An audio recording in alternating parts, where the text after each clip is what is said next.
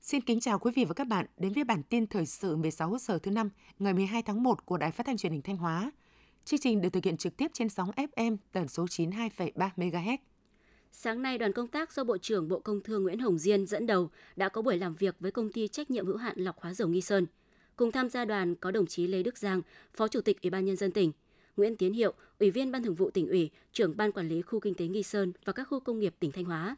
Theo báo cáo của công ty trách nhiệm hữu hạn lọc hóa dầu Nghi Sơn, sản lượng xăng dầu sản xuất và cung cấp ra thị trường hiện tại duy trì là 17.000 mét khối một ngày, đáp ứng đủ thông báo với bên bao tiêu, sản phẩm và thương nhân đầu mối. Dự kiến tổng sản lượng cung cấp ra thị trường trong tháng 1 năm 2023 sẽ đạt 600.000 mét khối, giảm một phần do công suất nửa đầu tháng 1 năm 2023 giảm và nhà máy lọc hóa dầu Nghi Sơn sẽ tập trung tăng công suất trong nửa tháng 1 năm 2023 và các tháng tiếp theo để bù lại phần bị sụt giảm. Bộ trưởng Nguyễn Hồng Diên yêu cầu nhà máy lọc hóa dầu Nghi Sơn phải nỗ lực khắc phục sự cố kỹ thuật, muộn nhất là ngày 15 tháng 1 phải đi vào hoạt động. Bộ trưởng cũng đề nghị công ty chú trọng tái cơ cấu các hoạt động, đặc biệt tái cơ cấu về mặt tài chính, chi phí và hiệu quả sản xuất kinh doanh, bảo đảm nguồn cung xăng dầu theo cam kết. Sáng nay 12 tháng 1, huyện Đông Sơn tổ chức hội nghị sơ kết 3 năm thực hiện kết luận số 01 của Bộ Chính trị khóa 13 về tiếp tục thực hiện chỉ thị số 05 của Bộ Chính trị khóa 12 về đẩy mạnh học tập và làm theo tư tưởng đạo đức phong cách Hồ Chí Minh, tổng kết công tác thi đua khen thưởng năm 2022, phát động và ký kết giao ước thi đua năm 2023. Sự hội nghị có đồng chí Nguyễn Quang Hải, Phó Chủ tịch Hội đồng Nhân dân tỉnh, thực hiện kết luận số 01 của Bộ Chính trị khóa 13 về tiếp tục thực hiện chỉ thị số 05 của Bộ Chính trị khóa 12 về đẩy mạnh học tập và làm theo tư tưởng, đạo đức, phong cách Hồ Chí Minh. 100% đảng ủy, chi ủy trực thuộc, mặt trận Tổ quốc và các đoàn thể trên địa bàn huyện đã xây dựng kế hoạch học tập, triển khai và các chuyên đề với nội dung, nhiệm vụ sát với đặc điểm tình hình riêng. Thưa ủy quyền của Chủ tịch nước đồng chí Nguyễn Quang Hải, Phó Chủ tịch Hội đồng Nhân dân tỉnh, trao huân chương lao động hạng 3 cho Đảng Bộ Chính quyền và Nhân dân xã Đông Văn, trao huân chương lao động hạng 3 cho đồng chí Lê Thanh Hải, Phó Bí thư Thường trực huyện ủy, Chủ tịch Hội đồng Nhân dân huyện Đông Sơn. Một tập thể, ba cá nhân được nhận bằng khen của Thủ tướng Chính phủ. Nhiều tập thể cá nhân được tặng cờ thi đua, bằng khen của tỉnh ủy, ủy ban dân tỉnh, giấy khen của huyện ủy, ủy ban dân huyện Đông Sơn. Sáng sáng nay 12 tháng 1, đoàn công tác của Tổng Liên đoàn Lao động Việt Nam và Liên đoàn Lao động tỉnh Thanh Hóa đã có mặt tại sân bay Thọ Xuân, tỉnh Thanh Hóa để đón 225 đoàn viên, công nhân lao động người Thanh Hóa đang làm việc tại các tỉnh phía Nam về quê ăn Tết trên chuyến bay không đồng. 0 giờ 20 phút ngày 12 tháng 1, chuyến bay mang số hiệu VG1242 SGN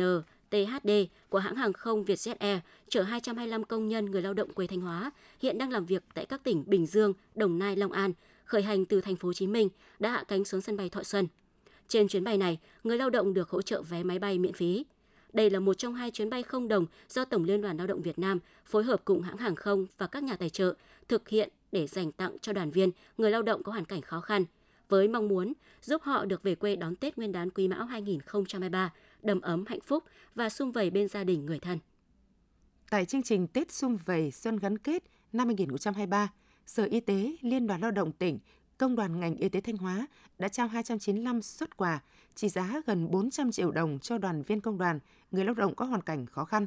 Đây là hoạt động ý nghĩa, thể hiện sự chia sẻ và kết nối nhằm mang mùa xuân ấm áp đến với đoàn viên người lao động với phương châm không để đoàn viên người lao động không có Tết. Hội khuyến học huyện Thường Xuân vừa tổ chức Tết khuyến học, khuyến tài và phát động xây dựng quỹ khuyến học năm 2023. Đây là một trong bốn đơn vị được Hội khuyến học tỉnh Thanh Hóa chỉ đạo làm điểm tổ chức Tết khuyến học khuyến tài Xuân Quý Mão 2023. Tại buổi lễ, Hội khuyến học tỉnh và Hội khuyến học huyện Thường Xuân đã trao 100 suất học bổng trị giá mỗi suất 500.000 đồng cho 100 em học sinh có hoàn cảnh khó khăn trên địa bàn huyện. Tuyên dương khen thưởng cho 51 học sinh và 33 giáo viên đạt giải cao trong kỳ thi học sinh giỏi các môn văn hóa cấp tỉnh. Cũng tại buổi lễ, Hội khuyến học huyện Thường Xuân đã phát động và tiếp nhận ủng hộ Quỹ khuyến học năm 2023.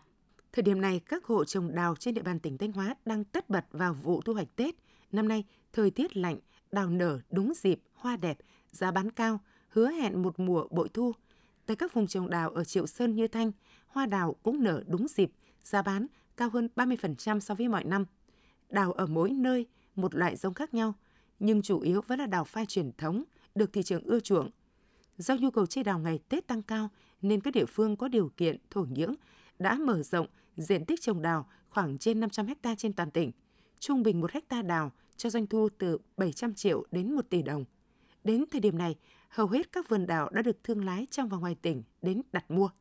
Để ngăn chặn đẩy lùi tội phạm liên quan đến sản xuất, buôn bán, tàng trữ, vận chuyển và sử dụng trái phép pháo, Giám đốc Công an tỉnh Thanh Hóa chỉ đạo công an các đơn vị địa phương tiếp tục phối hợp tăng cường công tác tuyên truyền, phổ biến các quy định pháp luật về quản lý sử dụng pháo, vật liệu nổ trái phép bằng nhiều hình thức, nội dung phong phú, đa dạng, phù hợp với từng địa bàn đối tượng. Tổ chức ký cam kết không sản xuất, mua bán, vận chuyển, tàng trữ, sử dụng trái phép pháo, vật liệu nổ đối với các hộ kinh doanh, học sinh, sinh viên, đối tượng có tiền án tiền sự ở địa phương.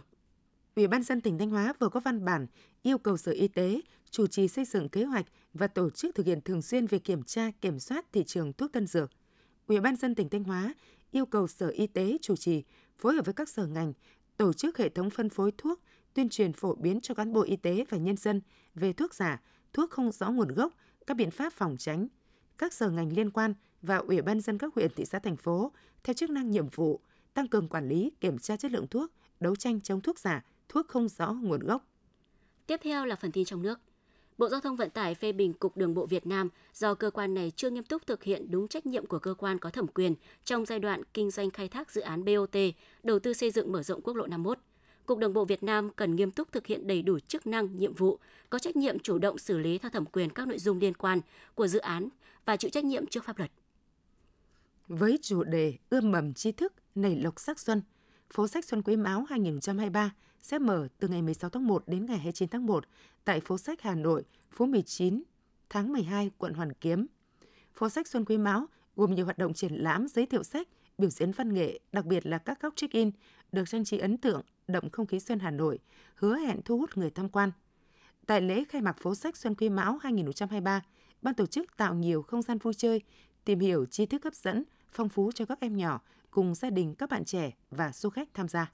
Nhu cầu tiêu dùng thực phẩm tháng Giáp Tết Nguyên đán Quý Mão 2023 được xác định là vào khoảng 320.000 đến 330.000 tấn thịt lợn, 150.000 đến 160.000 tấn thịt da cầm. Thời điểm này, vệ sinh an toàn thực phẩm từ các cơ sở giết mổ đến chợ dân sinh tiếp tục là vấn đề nóng.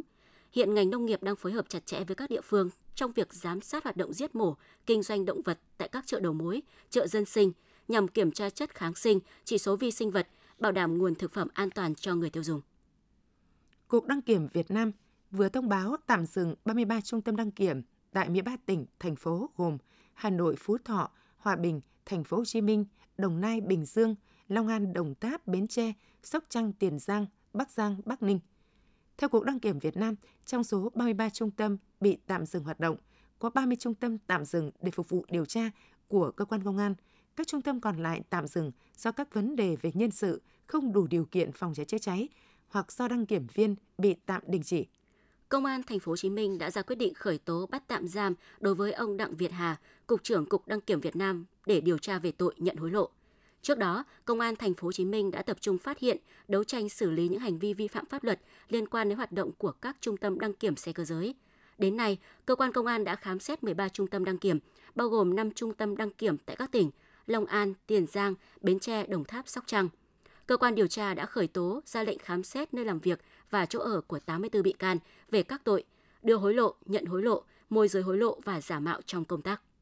Sở Y tế Thành phố Hồ Chí Minh yêu cầu các cơ sở y tế công lập và ngoài công lập tăng cường công tác phòng chống dịch tại cửa khẩu cảng biển. Bên cạnh đó, đẩy mạnh công tác tiêm vaccine phòng COVID-19,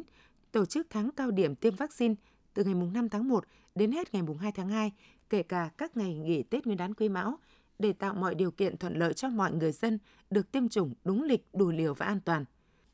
Vào hồi 3 giờ 56 phút ngày 12 tháng 1, nhận được tin báo xảy ra cháy tại xưởng công ty trách nhiệm hữu hạn ESD Korea Vina, phường Nam Sơn, thành phố Bắc Ninh, tỉnh Bắc Ninh. Khu vực cháy xảy ra tại bên trong nhà xưởng của công ty trách nhiệm hữu hạn ESD Korea Vina, có diện tích khoảng 4.900 m2. Ngay sau khi nhận được tin báo, phòng cảnh sát phòng cháy chữa cháy đã nhanh chóng điều động 9 xe chuyên dụng các loại cùng 70 cán bộ chiến sĩ đến đám cháy và phối hợp với công an thành phố Bắc Ninh cùng đội phòng cháy chữa cháy cơ sở và công nhân của công ty trách nhiệm hữu hạn ESD Korea Vina tổ chức chữa cháy. Hiện nay đám cháy đã cơ bản được dập tắt. Hiện các lực lượng chức năng đang tiếp tục chữa cháy, điều tra làm rõ nguyên nhân vụ việc. Những thông tin vừa rồi cũng đã khép lại chương trình thời sự của Đài Phát thanh và Truyền hình Thanh Hóa. Xin kính chào và hẹn gặp lại quý vị và các bạn trong những chương trình sau.